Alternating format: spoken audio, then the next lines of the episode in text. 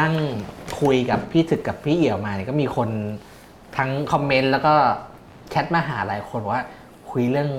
พรรคอื่นบ้างหน่อย อย่าคุยแต่เพื่อไทยกับก้าวไกลอย่างเดียวบอกว่าอยากฟังพี่ถึกกับพี่เอี่ยวแบบเอ่อเอ่อพูดถึงเนี่ยภูมิใจไทยประชาธิปัตย์พลังประชารัฐรวมไทยสร้างชาติ ก็เลยเริ่มอย่างนี้นะครับอยากพูดถึงพรรคไหนก่อนครับ เอาภาพรวมไหมเอาภาพรวมกันครับเอา รวมไทยสร้างชาติกับพลังประชารัฐเนี่ยจะอยู่ยังไงสมัยหน้า พลังประชารัฐเนี่ยผมว่าย้ายย้ายหมดเนี่ย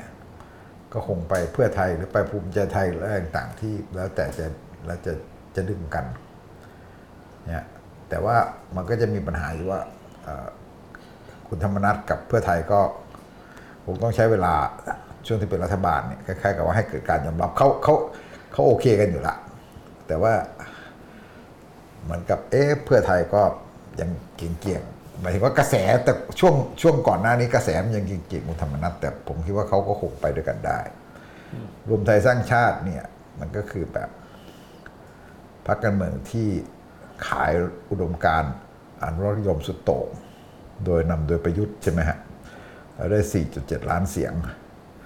สมัยหน้าจะไปอยู่ตรงไหน เพราะว่าอพอพอรวมกับ พอรวมกับเพื่อไทยแล้วคุณทักษิณกลับบ้านอะไรต่างๆเนี่ยก็ผมว่าพวกนี้ก็เฮิร์ตอะใช่ไหมพวกนี้เฮิร์ตคนที่เลือกเนี่ยก็เฮิร์ตแล้วก็คงจะรู้สึกว่ามันจะเคว้งคว้างใช่ไหมส่วนประชาธิปัตย์เนี่ยเราอย่างที่เรารู้กันจนป่านนี้ยังเลือกหัวหน้ากรรมการมหาพรรคไม่ได้ แล้วก็ยังไม่มีวี่แวว คือกลายเป็นว่าค้างเติ่งอยู่อย่างนี้ใช่ไหมค้างเติ่งอยู่แล้ว ยังไม่รู้จะค้างไปแค่ไหน แล้วก็เออ ภูมิใจไทยผมว่าเขาก็ จะได้บทบาทอย่างนี้ แล้วเขาก็สมัยหน้าผมว่าเขาก็ยังแข็งอยู่ใช่ไหมโดยโดยตัวบุคคลโดยอะไรต่างๆที่มันมันสร้างจุดเด่นในพื้นที่หรือว่าไปดึงใครเข้ามาใช่ไหมฮะอันเนี้ยมันก็จะเป็นลักษณะที่เราจะเห็นว่าผมยังคิดว่า แนวโน้มของมันก็คือว่า มันยังจะเกิดพักใหม่นะอืมมันยังจะเกิดพักใหม่ ที่มัน อาจจะเป็นพักที่เอียงไปด้านอนุรักษ์นิยม ซึ่งคล้ายๆกับว่ามันเหมือนกับว่า เพราะว่ามันจะมาแทนความเเรียกว่า ล่มสลายหรือเปล่าก็แล้ว แต่อาจจะอยู่ก็ได้แต่ว่าความสุดความเสื่อมของของประชาธิปัตย์กับการที่รวมไทยสร้างชาติกลารไปเป็นพรรคร่วมรัฐบาลเฉพาะกิจอะไรเงี้ยซึ่งซึ่งมันก็คือคนที่มันไม่ไม่เอาเนี่ย มันก็จะต้องไปหาพรรคนิยมใหม่หมอหมอว่าลงไหมครับ คุณท้าวรเสนียนยังย้ายเลยเลยคือคือถึงตอนเนี้ยรวมไทยสร้างชาติดูเหมือนจะเป็นศูนย์รวมของของความคิดของรัฐนิยมใช่ไหมฮะ แต่ว่าเอ่อสุดท้ายแล้วเนี่ย คือรัฐนิยมสุดโต่งเลยแหละกปปสเลยแหละเนี่ยกปปสอยู่ตรงนี้เยอะเลยอย่างนี้ใช่ไหมแต่ว่าสุดท้ายแล้วการร่วมรัฐบาลกับเพื่อไทยก็จะรักษาจุดจุดตรงนี้ได้ยังไงอืมอันนี้อันนี้เขาต้องเขาต้องคล้าย ๆ กับว่า เขาจะรักษาฐานเสียงได้ยังไง เขาร่วมบ้านกับเพื่อไทยที่คุณทักษิณกลับบ้าน เพราะว่ากปปสมันมาจากความเกลียดเพื่อไทยเกลียดคุณทักษิณแล้วเขาจะเอาอยัางไงต่อแต่มันไม่มีภาพภาพคนตัวแทนคือในยุคคือในเลือกตั้งครั้งที่ผ่านมาเขาชูพลเอกประยุทธ์ที่แบบเอากับแบบคือมองหน้าคือรู้เลยว่า อุดมการแบบไหน แต่ว่าก็ต้องยอมรับว่าคนคนอย่างคุณพิริพันธ์ที่เป็นหัวหน้าพรรคเนี่ยก็ ภาพตรงนั้นก็ไม่ได้สตรองความเป็นอนุรักษ์คือคือตัวคุณพิริพันธ์เนี่ยอนุรักษ์นิยมแน่ตรงๆเลยแหละครับ แต่ว่าภาพแบบมันมันเขาต้องหาหัวหน้าไอ้เขาเรียกว่าอะไรอะผู้นำผู้นำทางจิตวิญญาณคนใหม่ ซึ่งนะครับผมว่าจะไม่มีไงคือรวมไทยสร้างชาติเนี่ยในที่สุดผมผมคิดว่าเขาไม่จะยุบพักอะไม่รอดแน่สมัยหน้าเนี่ยยุบแล้วยังคิดว่าพักที่อุดมการณ์ไปกันได้มากสุด จริง ๆ ก็คือพักภูมิใจไทย คือไปเพื่อไทยเนี่ยคงไม่ไปแน่ๆอยู่แล้วโดยโดยโครงสร้างโดยอุดมการณ์ของของพรรคนี่นะถ้าดูอย่างพรรคภูมิใจไทยเนี่ยอ่าตัวพรรคภูมิใจไทยเนี่ยก็ค่อนข้างจะอนุรักษ์นิยมแบบจริง ๆ นี่แทบจะไม่ได้ไม่ได้หย่อนไปกว่ารวมไทยสร้างชาติเลยนะถ้าเราดูจากอภิปรายของคุณชาดาคำอภิปรายใช่ไหมของคุณชาดา หรือกระทั่งคุณตัวคุณอนุทินเองเนี่ยหรือกระทั่งคนที่อยู่เบื้องหลังพักอย่างคุณเนวินนี่นะครูใหญ่ครูใหญ่บทบาทในการสร้างกลุ่มคนเสื้อสีน้ำเงินขึ้นมาในช่วงหนึ่งเนี่ยอันนั้นทั้งหมดเนี่ยก็คือตัวสะท้อนความคิดจุดยืนทางการเมือง ซึ่งซึ่งใกล้เคียงกับอุดมการณ์ของรวมไทยสร้างชาติอยู่แล้วแต่ผมแปลไม่กันไม่ได้นะ ซึ่งเนี้ยผมถึงบอกว่าพลังประชารัฐเห็นด้วยกับพี่ถึกที่ว่ามีแนวโน้มสูงที่จะยุบเพื่อไปรวมกับกับเพื่อไทย เพราะตัวสสตอนเนี้ยในพพปชรอเองนี่หลายคนก็คือหน่อเนื้อเชื้อไขเดิมของไทยรักไทย แล้วมีความใกล้เคียงกัน ยิ่งตัวคุณธรรมนัฐนี่ก็ใจไปอยู่แล้วร้อยเปอร์เซ็นต์เพราะฉะนั้นสองพักเนี่ยบอกว่า สมัยหน้าผมก็คิดว่าเขาคงไม่เหลือไม่เหลือความเป็นพักอะคงจะสลายตัวพอปชรก็เลือกไปรวมเพื่อไทย รวมไทยสร้างชาติก็เลือกที่จะไปรวมกับภูมิใจไทย แต่เพราะเพราะปลชรส่วนหนึ่งก็น่าจะไปรวมกับภูมิใจไทยด้วยไหมครับ ใช่ ก็คือคือจะใช้ได้เพื่อไทยกับภูมิใจใช่ไทยอย่างนี้ใช่อย่างนี้ภูมิใจไทยก็น่าจะใหญ่ขึ้นอ่าโอกาสที่จะกลายเป็นพักพักใหญ่คือเดิมเนี่ยอย่างภูมิใจไทยเนี่ย ถ้าเราไปดูประวัติศาสตร์ตั้งพักนี่เขาเติบโตมาทุกสมัยนะ อันนี้อันนี้ก็ต้องยอมรับในฝีมือในแง่ของการเดินเกม การสร้างพักการสร้างยุทธศาสตร์ทางการเมืองของเขา ตั้งแต่ครั้งแรกที่ลง แล้วก็ครั้งที่สองขึ้นมาเนี่ยครั้งล่าสุดคือจำนวนสสที่เขาได้เนี่ยมันมันเพิ่มขึ้นนะคิดในแง่ของจำนวนสสเนี่ย มันเติบโตมาทั้งทั้งสามสมัยเลยอืมนั้นยิ่งพอเกิด มีการรวมพักใหม่เข้ามาอีกเนี่ยสมัยหน้าเนี่ยบวกกับบวกกับที่เขาเป็นรัฐบาลในช่วงนี้นะแล้วก็ได้คุมกระทรวงมหาดไทยด้วยอย่างที่ว่าเนี่ยมีกลไกมีงบประมาณมีหลาย ๆ อย่างที่จะทำให้เขาเดินเกม ในการสร้างความเติบโตของพรรคได้มากขึ้น ผมยังคิดว่าเผลอๆในปีกของพวกฝ่ายอนุรักษ์นิยมเนี่ยบางทีเขาอาจจะได้สสรวมมามากกว่า เพื่อไทยด้วยซ้ำไปอืมถ้าเพื่อไทยล้มเหลวกับการสร้างนโยบายเศรษฐกิจที่เขาเขามุ่งหมายว่าจะทำให้มันสำเร็จ คือกลายเป็นว่าผลงานที่คุณจะฝากฝีมือก็ทำไม่ได้ แต่เมื่อกี้พี่พี่ถึกบอกว่าเอ้าเขาน่าจะไปด้วยกันไม่ได้ คือโจทย์ของภูมิใจไทยใช่ไหมครับ เขาจริงๆเขาได้คะแนนปาร์ตี้ลิสน้อน้อยยมาก ใช่ไหมครับ คืคืออถ้าถ้าไทยได้หนึ่งล้านหนึ่งนะครับในคือรอบถ้าที่ผ่านมาหมายความว่าถ้าถ้ากลุ่มอนุรักษ์นิยมย้ายมาอยู่ภูมิใจไทยเนี่ย ก็ก็นึกภาพไม่ออกว่าไอ้สี่ล้านเสียงเนี่ยจะตามมาจะจะตามมาเรื่องตามมาเรื่องภูมิใจไทยหรือเปล่า คือคือภูมิใจไทยเนี่ยเป็นพรรคที่โหนอำนาจอนุรักษ์นิยม ตั้งแต่ยุคเนวินแล้วใช่ไหมเอ่อโหนอำนาจอนุรักษ์นิยม แต่ว่าโดย อุดมการณ์อนุรักษ์นิยม ตั้งแต่รัฐประหาร 49รัฐประหาร 57 เนี่ย มันคือเออการเมืองคนดี ใช่ปะแล้วทีนี้เราเห็นอะไรที่มันประทับตายบนหน้าคุณเนวินนะร้อยยี่สิบแต่ก่อนก็แต่ก่อนก็ถูกเรียกว่าฉายาใช่ไหมครับยี่ห้อเรียกว่าร้อยยี่สิบเอ่อเป็นพรรคการเมืองที่เป็นนักการเมืองที่คนชั้นกลางในเมืองแต่ก่อนอะใช่ไหมในยุค 49 ยุคอะไรต่างๆเนี่ยยี้ใช่ไหม เป็นนักการเมืองยีในในความในความคิดของคนในแบบนั้นอะคือคือในทัศนะของคนตอนนั้นอะเอ่อถึงแม้ว่ากอดกับคุณอภิสิทธิ์ตั้งรัฐบาล ภาพนั้นก็ไม่ได้หายไปนะแล้วก็พอมาเป็นคุณอนุทินเครดิตส่วนนี้มันก็มันก็ยังแบบมันยังลบไม่ได้คือคือคือสิ่งที่มันเกิดขึ้นคือมันคือพักบ้านใหญ่ใช่ไหมพักบ้านใหญ่แบบบุรีรัมย์อุทัยธานีอะไรเนี่ย เป็นกวนเป็นอะไรต่างๆเนี่ยมันเป็นมันเป็นภาพลักษณ์ที่มันสวนทาง สวนทางกับอุดมการณ์รักนิยมแบบที่พยายามจะอ้างแบบชูประยุทธ์ชูอะไรต่างๆเนี่ยก็คือแบบคนแบบคนดีรักชาติศาสตร์กษัตริย์อะไรต่างๆเนี่ยคือคือประยุทธ์เนี่ยพยายามจะชูการการขายของรวมไทยสร้างชาติพยายามชูนั้นถึงแม้ว่าในตัวพื้นที่ของเขาเองใช่ไหมเขาก็ยังเป็นระบบบ้านใหญ่หลายๆคนที่ได้มามันก็เป็นมันก็เป็นแบบสไตล์เนี่ยคือนักการเมืองบ้านใหญ่แต่ว่า เขาได้คะแนนปฏิริษี4.7 ล้านเนี่ยมันมาจากตัวนี้ มันมาจากการชูภาพเรื่องเรื่องคนดีอ่าใช่ไหมฮะอันเนี้ยมันเป็นมันเป็นสิ่งที่มันขัดกันเองอยู่ในตัวกับพรรคภูมิใจไทย ซึ่งพยายามที่จะเอ่อโหนอะโหนสุดๆอะเราจะเห็นคือภูมิใจไทยนี่ออกมาก่อนคนอื่นเลยอะไรแบบเวลาที่มันมีเรื่องเรื่องแหลมคมคือเขาเขาเขาจะสร้างภาพตัวนี้ แต่ว่าไอ้ภาพตัวนี้มันไปด้วยกันไม่ได้ คือคือ คนที่มันเป็นอยู่ฝ่ายอุดมคติ อนุรักษนิยมเนี่ยมันจะเลือกภูมิใจไทยไม่ลง แต่ว่ามันยังพอเลือกรวมไทยสร้างชาติได้ ส่วนรวมไทยสร้างชาติเนี่ยออพอพอพ้นประยุทธ์แล้วไม่มีประยุทธ์เนี่ยจริง ๆพีรพันธ์เนี่ยนะฮะเป็นคนที่มีสายสัมพันธ์เข้มแข็งกับฝ่ายอำนาจอนุรักษนิยม ก็คล้ายๆกับว่า ได้รับการหนุนหลังได้อะไรต่างๆพอสมควรแต่ตัวเขาไปไม่ถึง บุคลิกความเป็นผู้นำอะไรต่างๆเขาเขายังไปไม่ถึง ถึงแม้ว่ายังมีเวลา 3 ปี 4 ปีเนี่ยนะผมก็ยังคิดว่าพีรพันธ์ไม่ใช่คนที่จะไปแบบถึงขั้นที่เป็นผู้นำของฝั่งอนุรักษ์นิยมสุดๆได้ใช่ไหมซึ่งมันไม่มี ตอนนี้มันไม่มีผู้นำของฝั่งอนุรักษ์นิยมที่เคยมีเนี่ย มันก็เคยมีอภิสิทธิ์ใช่ป่ะอภิสิทธิ์ก็ยังดีกว่า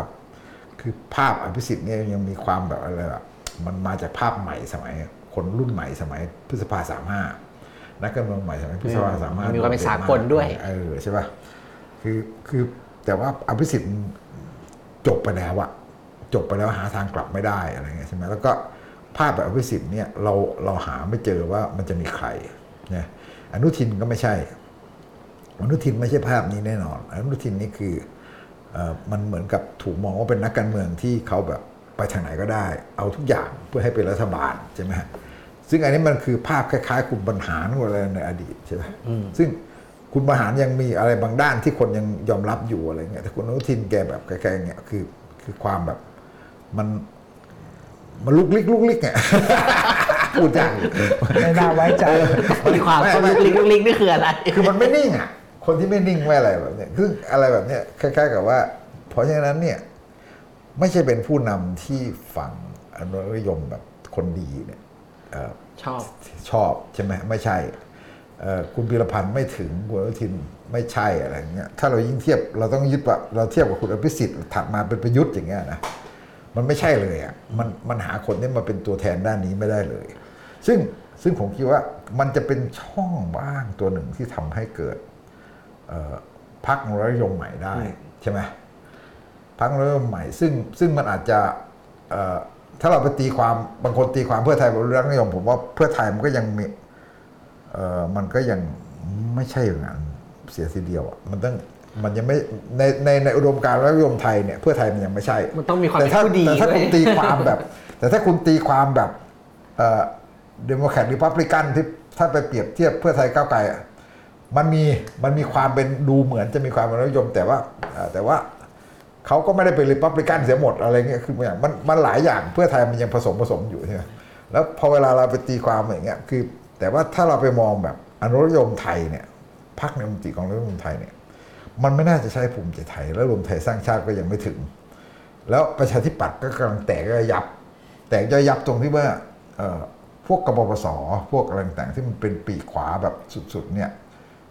ย้ายไปรวมไทยสร้างชาติหมดแล้ว แล้วก็พวกที่อยู่เนี่ยก็คือ คุณชวน ซึ่งนับถอยหลัง คุณบัญญัตินับถอยหลัง คุณจุลินทร์นับไม่เหลืออะไรแล้วคุณจุลินทร์ก็ไม่เหลืออะไรอะใช่ปะแล้วมีลูกคุณนิพนธ์กับลูกใครอีกคนอะเอออะไรแบบเนี้ยคือเหลืออยู่ประมาณห้าคน ที่เหลือยี่สิบคนเป็นสสที่มาจากคุณเดชอิดมาจากระบบบ้านใหญ่ ซึ่งแบบเป็นบารมีส่วนบุคคลมาคล้ายๆ กับภูมิใจไทยเลย มาแบบเดียวกันกับภูมิใจไทยเลยใช่ไหมงั้นประชาธิปัตย์เนี่ย มันไม่เหลืออะไรแล้ว แล้วอภิสิทธิ์จะกลับก็กลับไม่ได้ กรรมการบริหารพรรคยังประชุมกันไม่ได้เลยอะไรเงี้ยซึ่งซึ่งสไตล์เนี้ยมันก็ทำให้ทำให้แบบว่าประชาธิปัตย์มันก็มันจะทำยังไง มันฟื้นก็ไม่ได้จากคนแบบพวกคน ถ้าคนที่มีหัวใหม่แบบเอ่อคนรุ่นใหม่ที่มันเป็นฝั่งอนุรักษ์นิยมที่มันแบบดูแบบจะดูดีหน่อยอะไรแบบเนี้ยที่จะดูแบบมีฝีมือหน่อยมีอะไรต่างๆหน่อย จะไปเข้าประชาธิปัตย์มันก็ตายอะไม่เข้าก้าวไกล เข้าก้าวไกลก้าวไกลมันบางทีก้าวไกลมันยังมีจุดที่ไม่ตรงกันใช่ไหมฮะคือก้าวไกลเนี่ยมันเขาก็มีเขาก็มีเอ่อขีดจำกัดของตัวเองอยู่ส่วนอยู่ด้วยเหมือนกัน คือว่าเขาเหมือนกับแบบว่า เมื่อชูแก้หนึ่งหนึ่งสองแล้วคุณก็ต้องแบบยังไงคุณก็ต้องรับเรื่องนี้ถึงแม้ว่า สมัยหน้าก้าวไกลอาจจะถูกยุบถูกห้าม หาเสียงเรื่องนี้อะไรต่างๆสามนูนสั่งอะไรต่างแต่ไอ้ไอ้ DNA ตัวนี้มันต้องอยู่ถ้ามันไม่มี DNA ตัวนี้เนี่ยใช่ไหมฮะมันก็คุณเข้าพักนี้ไม่ได้อะนะทีนี้ปัญหาของของก้าวไกลมันยังมีมันยังมีหลายอย่างคือเออคนคนที่มันเป็นคนมีฝีมือคนอะไรต่างๆที่มันแบบ ที่มันโน้มเอียงไปทางรถยมหน่อยแบบตัวคิดว่าตัวเองกลางๆหน่อย เข้าเพื่อไทยไม่ได้ เข้าก้าวไกลไม่ได้จ้ะแล้วเขาจะไปตรงไหน อันเนี้ยเนี่ยผมคิดว่ามันยังมีอีกอีกอย่างอีกอย่างนะยกตัวอย่าง ที่ก้าวไกลประกาศรับสมัครนายกอบจจริง ๆ เนี่ย มันมีคนอยากได้ก้าวไกลเยอะนะอยากเข้าก้าวไกลเยอะ แต่ก้าวไกลก็รับไม่ได้อะใช่ปะคือคือเหมือนกับว่าอ่าจังหวัดจังหวัดหนึ่ง มีบ้านใหญ่แข่งกันอยู่สองตระกูลนะไอ้ตระกูลหนึ่งเนี่ย อาจจะมีคะแนนสักหกสิบหรือห้าสิบห้า ตระกูลหนึ่งมันสี่สิบสี่ห้าไอ้ตระกูลสี่สิบสี่ห้าก็อาจจะอยากส่งลูกลง ลูกเป็นคนเรียนจบนอกมาผัวใหม่มา แล้วก็อยากให้ลูกได้เข้าก้าวไก่อืมถ้าเข้าก้าวไกลคุณจะเพิ่มคะแนนอย่างน้อย 20%แต่ทีนี้แล้วก้าวไกลจะรับแบบไหนอะเดี๋ยวนะเขาก็ฐานบ้านใหญ่ แล้วเขาก็ต้องหาเสียงแบบเดิมของเขาก็มีเครือข่ายของเขาเวลาแล้วพอเวลาลูกเป็นแล้วพ่อแม่เขาอยู่ข้างหลังอะไรอย่างเงี้ย เรารับผิดชอบด้วยเปล่าอะไรเงี้ยซึ่งอันเนี้ยมันมันมันเป็นมันเป็นจุดอึดอัดใช่ไหมฮะแล้วก็ถ้าเรานึกภาพแบบคล้ายๆกับว่า ตอนที่มันจะสมัครสสอะสมัยหน้าเนี่ย มันจะมีลูกลูกบ้านใหญ่หรืออะไรต่างๆเนี่ยที่อาจจะไม่ได้มีพักแน่นอน อาจจะคิดว่าตัวเองจะลงการเมืองนะแล้วคล้ายๆกับว่าเขาเป็นสจเป็นอะไรต่างๆเป็นเป็นนายกเทศมนตรีอะไรต่างๆเขามีอยู่เขาจะเอาลูกลงการเมือง แล้วเอามาเข้าก้าวไกล ก้าวไกลเนี่ยเวลาจะรับเนี่ยมันต้องคิดหนัก ต้องอะไรต่างๆนี่คือแบบจะคือบางคนมาอย่างนี้จริง หลายคนมาอย่างนี้แต่ว่าแต่ว่าเขาเขาจะรับแบบไหนคือพ่อแม่เนี่ยมันต้องเคลียร์ไหมหรืออะไรแบบเนี้ยใช่ไหมแล้วก็เอ่อตัวลูกเองเขาจะมีแบบมันการหาเสียงมันต้องใหม่กับเขาไหมอะไรเงี้ยเขาต้องใหม่แบบก้าวไกลไหมอย่างเงี้ยมันมันมีปัญหาอุปสรรคข้อจำกัดมาก ซึ่งซึ่งมันจะทำให้คนจำนวนหนึ่งเนี่ยที่ ที่ไม่ได้เข้าก้าวไกลเนี่ยมันก็ต้องหาที่ลง มันหาที่ลงแล้วมันไม่อยากไปภูมิใจไทยไม่อยากไปเพื่อไทยอะไรอย่างเงี้ยมันมันจะมีพักใหม่ได้หลายแบบ ผมยังคิดว่ามันจะมีพักใหม่ได้เนี่ยในขณะที่พักเก่าทั้งหลายเนี่ยมันก็จะมีความตันของตัวเอง ยกเว้นภูมิใจไทยที่จะไปในทิศทางของเขาทิศทางของเขาคือคือการเมืองบ้านใหญ่ของเขาแล้วก็หาจุดหาอะไรต่างที่สร้างจุดเด่นของตัวเอง เรื่องกีฬงกีฬาเรื่ององค์ประกอบ หรือคุณอะไรนะที่ ที่ไปเป็นนายทุนหนังสับเปลือเนี่ยคุณโต้งเออ อย่างเงี้ยทศโต้งเอออย่างเงี้ยมันจะเป็นแบบเนี้ยคือเขาก็จะแบบหาหาช่องทางของเขาอะไรต่างๆเขาแบบเนี้ยใช่ไหมคืแต่อแต่ก็มีพื้นที่ครับก็มีพื้นที่ในการเมืองไทยพักพักแบบเนี่ยเล่นแบบภูมิใจไทยพักที่ได้เป็นห่วงก็คือกลายเป็นประชาธิปัตย์แล้วตอนเนี้ยคือเป็นพักที่ประวัติศาสตร์ยาวนานนะเจ็ดสิบกว่าปี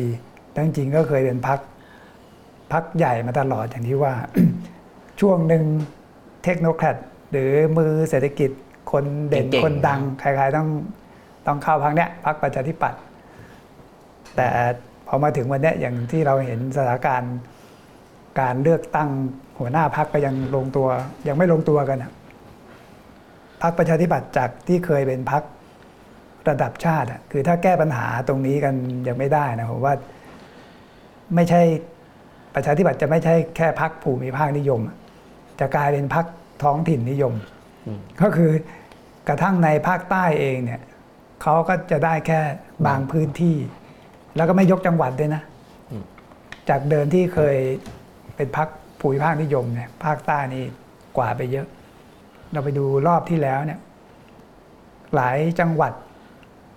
แทบไม่ได้เลย คะแนนปาร์ตี้ลิสต์นี่ไม่ต้องพูดถึงเลยแพ้กระทั่งรวมไทยสร้างชาติคะแนนปาร์ตี้ลิสต์คะแนนเขตก็ก็น้อยจำนวนสสก็น้อยอย่างที่เห็นนั้นความเป็นจากพรรคใหญ่เนี่ยถอยหลังลงมาถึงวันเนี้ยกลายเป็นพรรคท้องถิ่นนิยมไปละจริงๆเขามีคนที่เมื่อกี้ที่พี่ตึกพูดอะจริง ๆเขามีตัวที่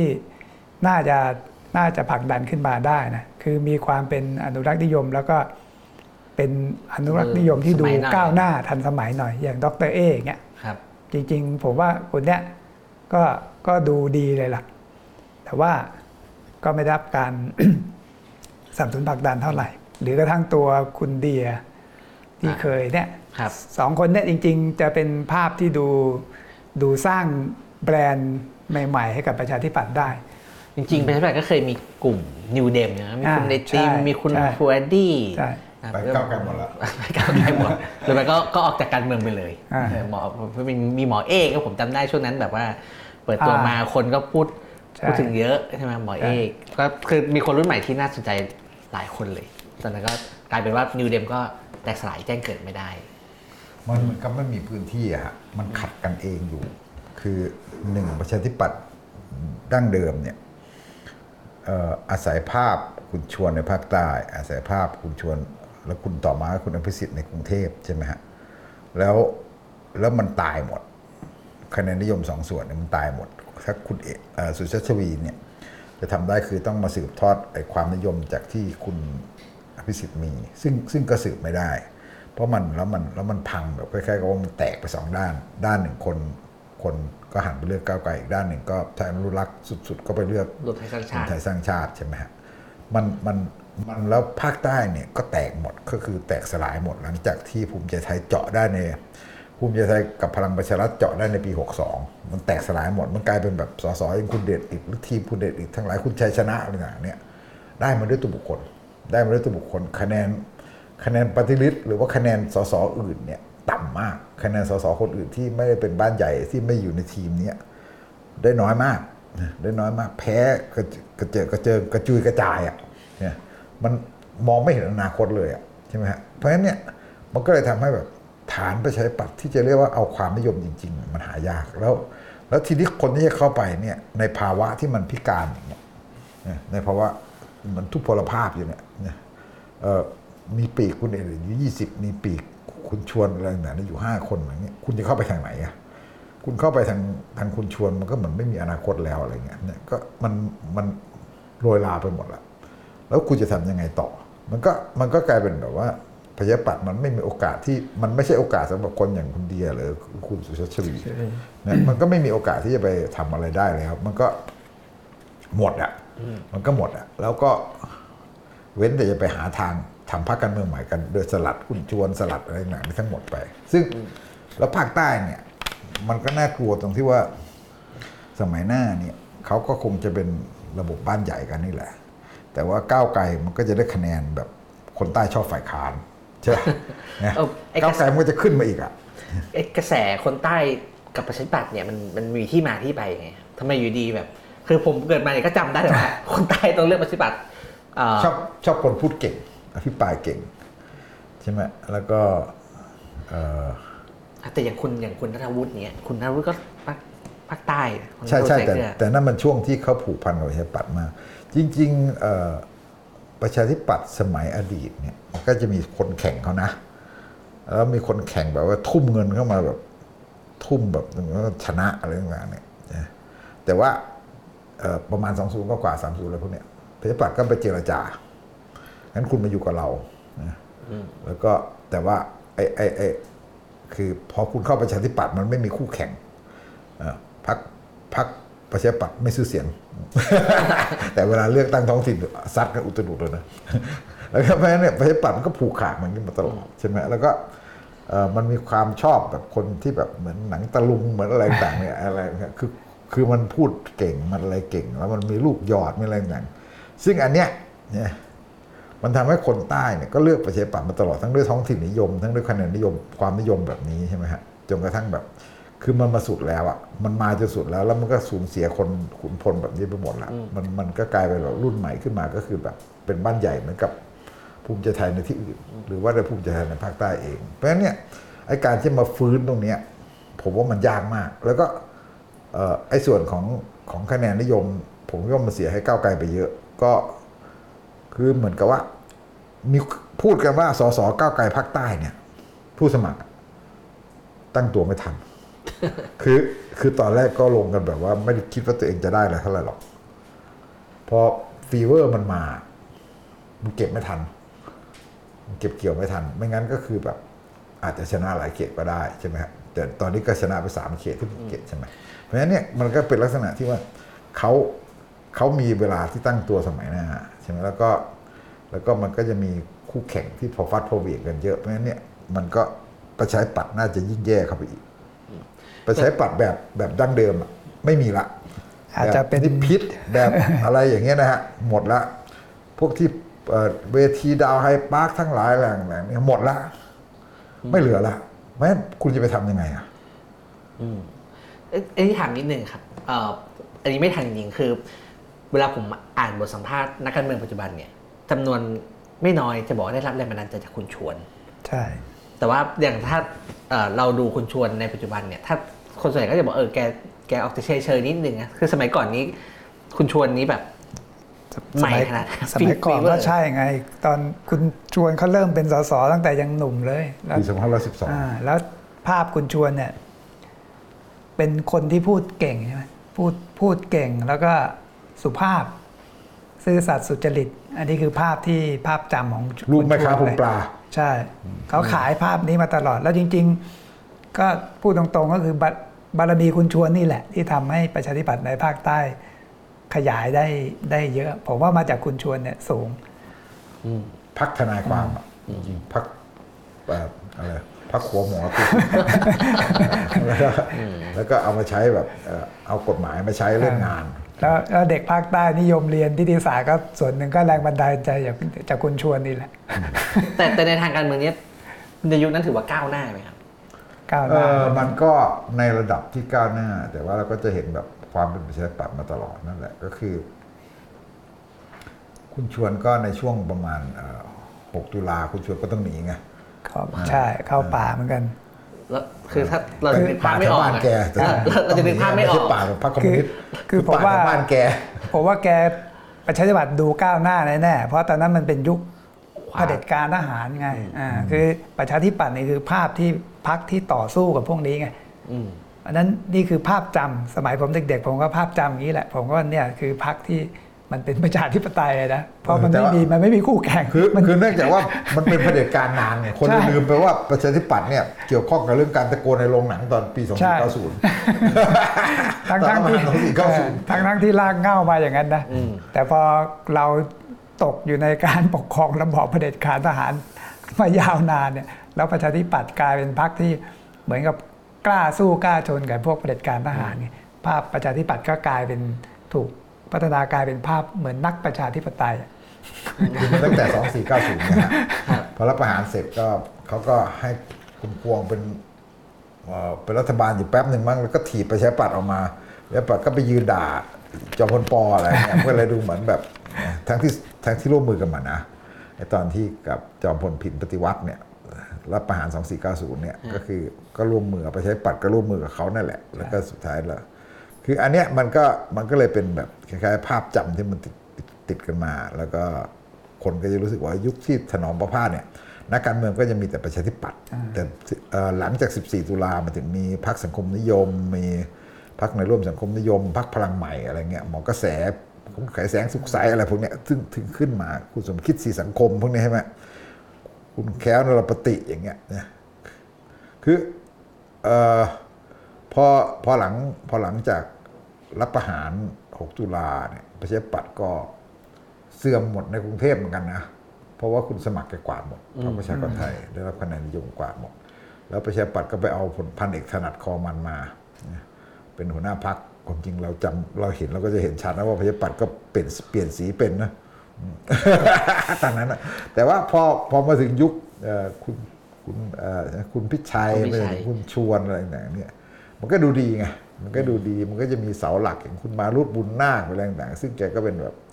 คนที่น่าเคารพนับถืออยู่อะไรเงี้ยมันก็มันก็ดูดีขึ้นมาแต่ว่าจนกระทั่งผมคิดว่าคือคนก็เริ่มเห็นตอนสามห้าแล้วแหละนะ ตอนพฤษภาสามห้าแต่วตอนนั้นก็มีคุณอภิสิทธิ์ขึ้นมา พฤษภาสามห้าก็บอกเนี่ยเหมือนกับแบบปล่อยข่าวแบบจำจำมองว่าจำลองพาคนไปตายอะไรเงี้ยใช่ไหมก็แต่ว่าก็คือแบบพอมันพอมันมีเรื่องสปกมันมีเรื่องช่วงช่วงช่วงเป็นรัฐบาล35หลัง35ใช่ไหมฮะแล้วก็มีเรื่องสปกถัดมาก็เรื่องไอ้ความความเป็นประหลัดประเทศความดันทุลังแบบคล้ายกับว่าเอ่อช่วงช่วงหลังวิกฤต40น่ะอืม ผมว่าเขาก็เสื่อมนะเสื่อมนะตอนนั้น แล้วก็เพียงแต่ว่ามันก็เริ่มยังยึดภาคใต้ได้อยู่อะจนกระทั่งแบบมาปลุกเรื่อง คนใต้ไม่ชอบทักษิณนี่แหละอืมบุคคลได้ไม่ชอบคุณทักษิณนั่นแหละก็คือก็มาพีคสุดช่วงที่ก็คือคุณที่ตอนที่คุณอภิสิทธิ์เป็นเอ่อเป็นแคนดิเดตแข่งคุณยิ่งรักษณ์นั้นก็ได้คะแนนเสียงคือเยอะที่สุดใช่ไหมสิบล้าน เขารุ่งเรืองจนกลายเป็นที่ที่เทคโนแครดหรือคนที่มีชื่อเสียงจะต้อง คือต้องเข้าที่พรรคนี้อะนะในยุคตั้งแต่ก่อนหมายถึงก่อนคุณอภิสิทธิ์นะเดี๋ยวย้อนไปดูเนี่ยอย่างประวัติศาสตร์เอ้ยอย่างประวัติคุณทักษิณชินวัตรเองเนี่ยก่อนจะตั้งพรรคไทยรักไทยเนี่ยก็เคยเป็น supporter ของพรรคประชาธิปัตย์อืมแล้วก็ถูกคุณชวนเนี่ยทาบทามหลายรอบเพื่อให้เข้ามาร่วมงานการเมืรรอคประชาธิปัตย์แต่เผอิญช่วงนั้นเนี่ยคุณจำลอง คุณจำลองพรรคพลังธรรมคุณจำลองเนี่ย ไปทาบทามให้เป็นรัฐมนตรีเลยไงอืมแล้วคุณทักษิณก็เลยตัดสินใจที่จะไปพลังธรรมนี่จริง ๆ ถ้าอันนี้จากหนังสือที่ประวัติที่คุณทักษิณเขาเล่านะก่อนแกจะตกลงไปร่วมกับคุณจำลองในตำแหน่งรัฐมนตรีต่างประเทศเนี่ย คุณทักษิณยังพยายามที่จะไปขอพบคุณชวนก่อน เพื่อปรึกษาเรื่องนี้ประเด็นแจ้งเรื่องนี้นู่นนั่นนี่ เพราะว่าอย่างน้อยเนี่ยคุณทักษิณเองเขาเคยอยากจะเข้าพรรคนี้ไงแล้วก็เคยถูกทาบทามไว้ อันนี้ไม่ได้ไม่ได้มีโอกาสพบ แล้วมันจะต้องรีบตัดสินใจ คุณทักษิณก็เลยตกลงไปเป็นรัฐมนตรีต่างประเทศ กับในโควต้าพรรคพลังธรรมก็ก็รัฐบาลคุณชวนนี่แหละ มันก็เลยเป็นที่มาของทำให้คุณชวนโกคุรณธชวนไม่พอใจเออก็เลยกลายเป็นเรื่องที่ไม่ชอบหน้ากันมานะจริงๆแล้วก็คือประชาธิปัตย์ช่วงนั้นมันก็โดนรวมอันนี้นะ อะไรเนี่ยแค่ๆ ฉายงฉายาประหลัดประเทศอะไรเนี่ยชวนเชื่องช้า หรือเอ่รออรายงานเอ่ออะไรแล้วก็ประเภทแบบเอาดีเสร็จตัวเอาช่วยใส่คนอื่นประมาณตอนนั้นหมดเลยนะช่วงประมาณทั้งชวนหนึ่งชวนสองคือชวนหนึ่งมันมีเรื่องสปกนะแล้วก็ที่คุณสุเทพโดนเรื่องสปกแล้วก็เอ่อประชาธิปัตย์เนี่ยแห่มาปกป้องกันมันกลายเป็นวัฒนธรรมที่คนรู้สึกเฮ้ยอย่างนี้เลยเหรออคือมันเหมือนกับ พยาปัตย์เนี่ยต้องเรียงหน้าช่วยกันต้องถึงใครว่าเอ่อจะอะไรก็ตามแต่ต้องเรียงหน้าเอามาช่วยกันปกป้องอะไรกันหมดเงี้ยซึ่งอันนั้นผมคิดว่าเป็นปัญหาที่พยาปัตย์ตกตกในรอบนั้นนะแล้วก็มาถึงตอนที่เอ่อการแก้ปัญหาตาม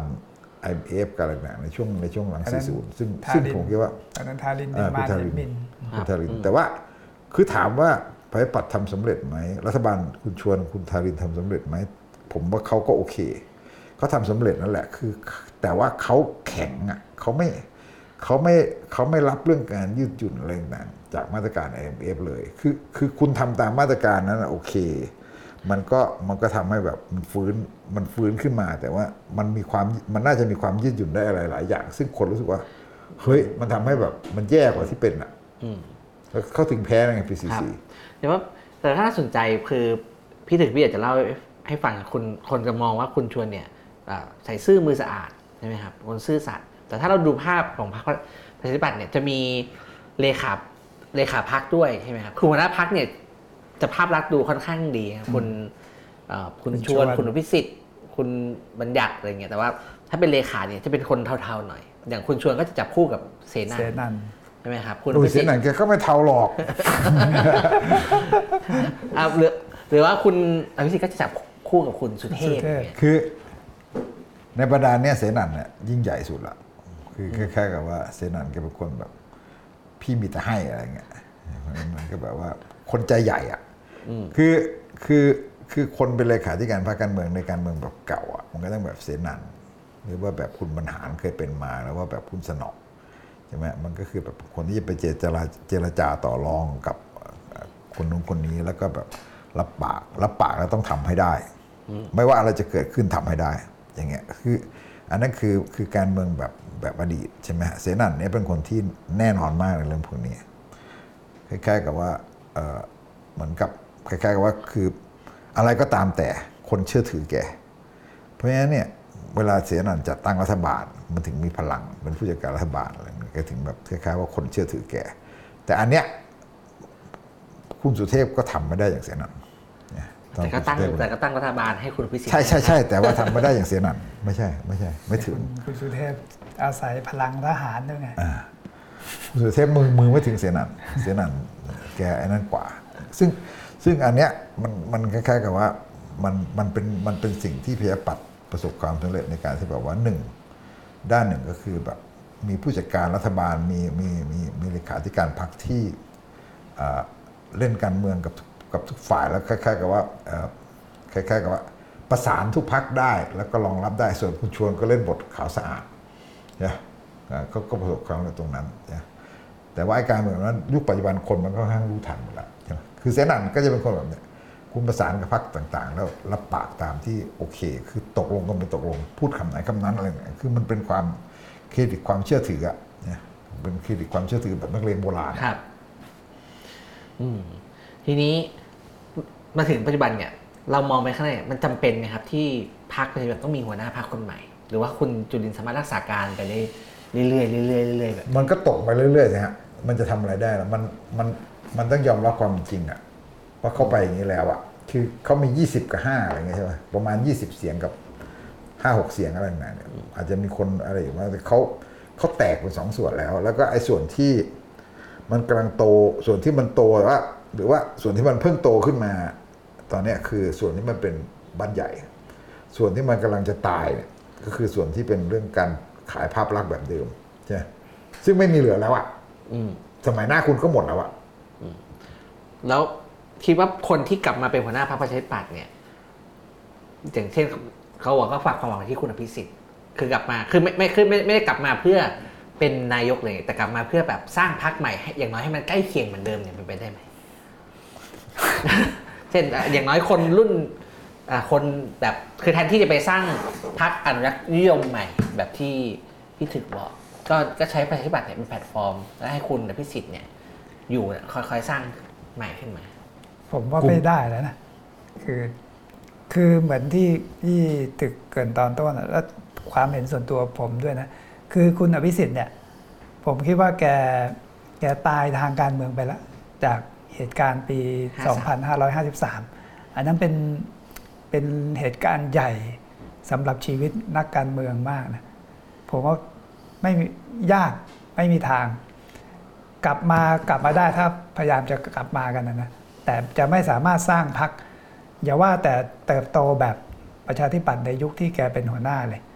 เอาแค่ว่าให้ใหญ่กว่ายุคเนี้ยผมก็ว่ายังยังลำบากเลยอืมที่คุณมีคะแนนเสียงกันอยู่แค่ 20 กว่าคนเนี่ยคือคนรุ่นใหม่เขาเรียนรู้ประวัติศาสตร์ เข้าถึงข้อมูลข่าวสาร มันมีมันไม่ใช่ยุคปี 2490 นะดิจิตอลอืมฟุตพิ้นมันค้นหากันง่าย มีภาพวิดีโอมีนู่นนั่นนี่ทำให้เขา มองเห็นทั้งเหตุและผล มีหลักฐานประจักษ์พยานเยอะแยะนู่นนั่นนี่นั้นผมคิดว่าอันเนี้ยคือคุณอภิสิทธิ์ที่มีความพยายามจะหวังว่าจะให้แกกลับมาบิ๊กฟื้นนะผมว่าเป็นไปไม่ได้เลยอืมอืมยกเว้นว่าคุณตั้งเป้าว่าคุณจะเป็นแค่พักเล็ก ๆ ไม่กี่เสียงอะไรเนี่ย ก็โอเค มันก็ประคับประคองกันไป แต่ถ้าคิดจะกลับมาพลิกฟื้น หาตวินหาความรุ่งเรืองของพรรคประชาธิปัตย์ โดยจะอาศัยคะแนนนิยมความนิยมจากคุณอภิสิทธิ์เนี่ยมันเป็นไปไม่ได้เลยในการเมืองของยุคใหม่ คือคือผมว่าหนึ่งคุณอภิสิทธิ์เนี่ยแกก็ไปทางขวาก็ไม่ได้ มาทางก้าวหน้าก็ไม่ได้ เพราะมันติดเรื่องปีห้าสามแล้วก็ติดกับการที่คุณแบบตั้งรัฐบาลในค่ายทหารคุณเล่นอะไรคือแบบพูดแบบเนี่ยคือ คือมันเหมือนกับว่าเขาเขาเสียหายไปหมดละเขามาทางฝั่งก้าวหน้าก็ไม่ได้ แล้วฝั่งที่แบบจะเป็นแบบคือกลางๆก็ยังไม่ได้ แล้วเขาก็บอกพอหกสองก็ไปเลือกปฏิเสธประยุทธ์ใช่ไหมเออทั้งที่แบบพักตัวเองมันก็เกี่ยวข้องมาตลอด พอพอไม่เอาประยุทธ์ไอ้คะแนนขวาก็ตีกลับอะไรเงี้ยเนี่ยมันก็มันก็เลยแบบไม่รู้จะไปอยู่ตรงไหน ตอนนี้จะกลับมาคนที่คุมอำนาจคุมสสมากกว่าในพัก20 เสียงประมาณ 20 คือเด็ดอีกใช่ไหมฮะคือ ฝั่งคุณหรือคุณเฉลิมชัยแล้วเขาจะคุณทำเฉยังลิไงมชัยเออใช่ไหมเขาก็พวกนี้ก็ไม่ได้ต้องการให้เอาหนึ่งเอาคุณอภิสิทธิ์มาแปะหน้า แปะภาพลักษณ์ก็ไม่ได้ไม่ได้ช่วยไม่ได้ช่วยอะไรใช่ใช่ไหมสองก็คือแล้วเอามาทำไมมันจะยิ่งยุ่งไปเปล่าๆคือมันมันก็กลายเป็นว่าเขาก็ขัดกับเขาก็ต้องการมีอำนาจในพรรคแล้วเขาเขาก็ถึงเอาสายของเขากันนะเขาก็จะเอาคุณนราพัฒน์อะไรอย่างเงี้ยใช่ไหมงั้นในในในในมุมนี้เนี่ย ประชาธิปัตย์มันก็ไม่มีทางเลือกอื่นนะมันก็มันก็จะมันจะแช่แข็งในอย่างนี้ได้ไงเนี่ยเนี่ยเห็นคุณประทีปบอกว่าเอ่อใครบอกว่าถ้าถ้าถ้าไม่ประชุมใหญ่ในหนึ่งปีเนี่ยมันสิ้นสุดพรรคการเมืองนะผมก็ไปเปิดดูกฎหมายครับพรรคการเมือง มาตรา 91 นะฮะมันไม่มันไม่ได้ซีเรียสถึงขั้นแบบเป็นตายแต่ว่ามันบอกว่า มาตรา 91วงเล็บ4อนุ4 ไม่มีการประชุมใหญ่พรรคการเมือง หรือไม่มีการดำเนินการกิจกรรมใดทางการเมืองเป็นระยะเวลาติดต่อกันหนึ่งปี โดยไม่ได้มีเหตุอันจะอ้างได้ตามกฎหมายเนี่ย มันจะสิ้นสภาพพรรคการเมืองเขาอ้างได้เขาบอกไม่ไม่เขาเขากิจกรรมทางการเมืองเขามีไงเขาจะอ้างได้ว่าเขามีกิจกรรมทางการเมือง แต่ว่าพรรคการเมืองถ้ามันไม่ประชุมใหญ่เลยหนึ่งปีมันทำไงวะคือคือประชุมใหญ่ไม่ได้แล้วมันจะอยู่กันไงคืออาจจะ ไปร้องสิ้นสุดพรรคการเมืองกันซะดีกว่าเออแล้วก็ต่างคนต่างไปไงเหมือนยุบพรรคการเมืองไงต่างคนต่างไป อันนั้นก็ไปตั้งพรรคใหม่แต่ก็เหมือนเอ่อที่พี่ถึกบอกจริงๆมันมีข่าวเหมือนกันนะครับว่ามีข่าวว่ากลุ่มคุณชวนอะไรเงี้ยอาจจะไปตั้งพรรคใหม่ แต่ก็ตั้งพักใหม่มันไม่ได้อีกสิ คือมันมัน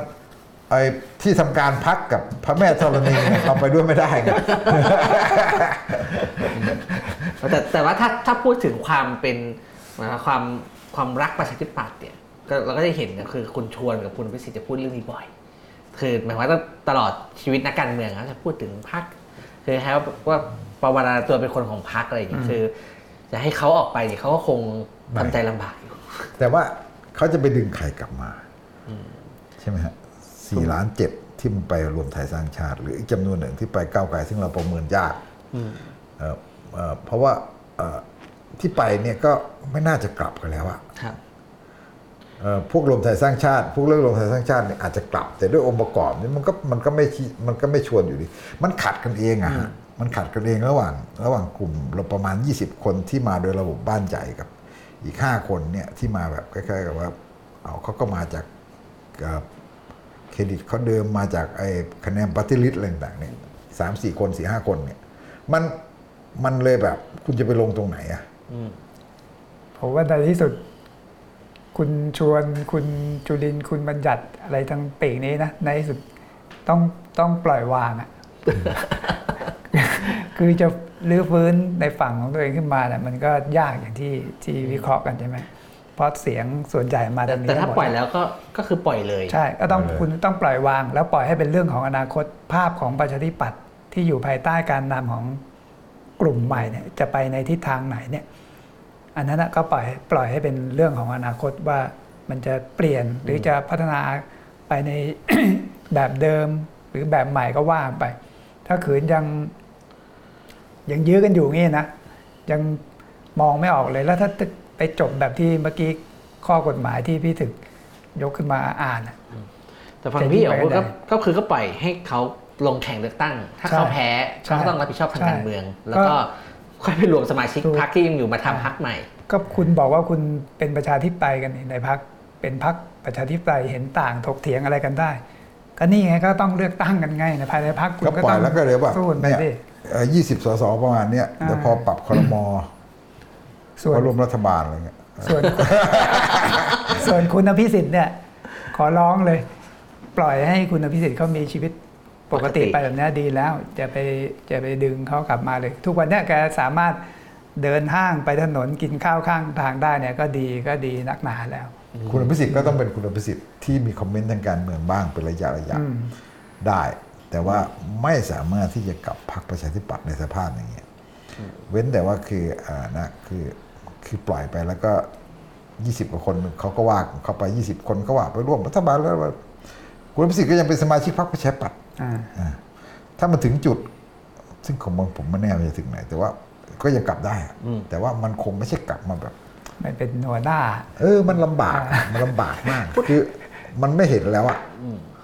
พูดพูดถึงพรรคเอาละนิยมใหม่จริงๆก็น่าเสียดายนะครับเพราะจริงๆโจทย์การเมืองไทยมันหดแคบ เพราะเพราะมันไปอยู่แค่ว่าเอาหรือไม่เอาหนึ่งหนึ่งสองเนี่ยมันก็ทำคือผมเชื่อว่าแบบมันมีคนที่เห็นไม่ตรงกับก้าวไกลแต่ก็คิดว่าควรแก้หนึ่งหนึ่งสองเนี่ย คืออยู่จำนวนหนึ่งแล้วเป็นคนเก่งด้วย แต่พอมันพอมันโจทย์ที่ว่า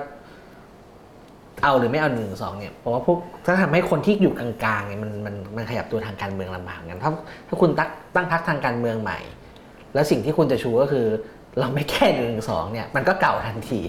มันมันก็ไม่ค่อยมีพื้นที่ใช่ไหมครับ แต่ว่าถ้าหนึ่งจุดหนึ่งสองมันเปิดกว้างกว่านี้ผมก็มันก็จะเห็นทางเลือกมากขึ้นจากขวาสุดโต่งแล้วก็อยู่ตรงกลางหน่อยแล้วก็ มันก็ต้องมีอะ มันไม่พูดเรื่องนั้นตรงๆ มันก็ต้องมีปฏิรูปปฏิรูปกองทัพรูปกระบวนการยุติธรรมอืมอะไรเงี้ยใช่ไหมฮะมันต้องมีมันก็ต้องนำเสนอในแนวคิดแบบนี้ ซึ่งซึ่งมันก็ก้าวไกลมันก็เสนอสมบูรณ์ที่สุดแล้ว แต่ว่าโอเคสถานการณ์เปลี่ยนกว่าอาจจะอะไรต่างๆเนี่ยอีก 3 ปีกว่าๆนี่ก็อาจจะทำอะไรกันแบบที่มันมันลองเสนอไอเดียแนวคิดอะไรเนี่ยซึ่งซึ่งมันยังมีช่อง มันยังมีช่องไม่ว่าจะเป็นเรื่องการเมืองเศรษฐกิจระหว่างระหว่างเพื่อไทยกับก้าวไกลมันยังมีช่องที่พรรคอื่นยังสามารถทำได้ แล้วก็อย่างที่บอกว่าก้าวไกลมันมีข้อจำกัดที่แบบถูกจำกัดตรงที่ว่าเอ่อหนึ่งก็คือว่าใช่ไหมฮะต้องหาเสียงโดยชูเรื่องปฏิรูปเนี่ยใช่ไหมเอ่อแล้วถ้าคุณไม่จริงไม่จริงไม่เข้มพอเนี่ยมันก็ก้าวไกลก็จะเสียถ้าไปรับคนมันแบบมันลนั้ดนเพดานไม่ได้อ่าลดเพดานไม่ได้ใช่ไหมฮะแล้วก็อันที่สองก็คือว่า คุณต้องหาเสียงใสสะอาดอย่างที่มันที่เขาทำมาเขาเขามีปัญหาเรื่องนี้ทีละเมื่อไหร่เนี่ยมันพังหมดนะ แม้แต่คนเดียวอะเขารับรับผู้สมัครเข้าไปคนเดียวแล้วเกิดโดนแบบ อ้าวเฮ้ยไม่ต้องไม่ต้องโดนจับโดนอะไรหรอกแค่คนมันข่าวลืมก็เละแล้วอะไรจเงี้ริยงๆสุดท้ายก็เลยต้องกลับมาคุยเรื่องก้าวไกลอีกไม่ไม่ไม่ไม่โอเคอันนี้เป็นเรื่องแถมครับไม่แต่เขาเข้มเรื่องนี้ดีแล้วล่ะครับผมว่าเพราะคุณคุณสร้างภาพมาเป็นภาพที่เป็นพรรคการเมืองใหม่นะมีมาตรฐานใหม่ในหลาย ๆ เรื่อง ซึ่งเป็นเรื่องที่ก้าวหน้าแล้ว สังคมก็ควรจะก้าวไปอย่างนี้แหละ แต่ประเด็นก็คือคุณ take action ให้เร็ว มีมีประเด็นอะไรขึ้นมาพวกเนี้ยไม่จำเป็นต้องรอจนกระทั่งเป็นอืมคงเป็นข่าวแล้วถึงมาจัดการออกข่าวทีหลังอะไรแบบประมาณนี้นะค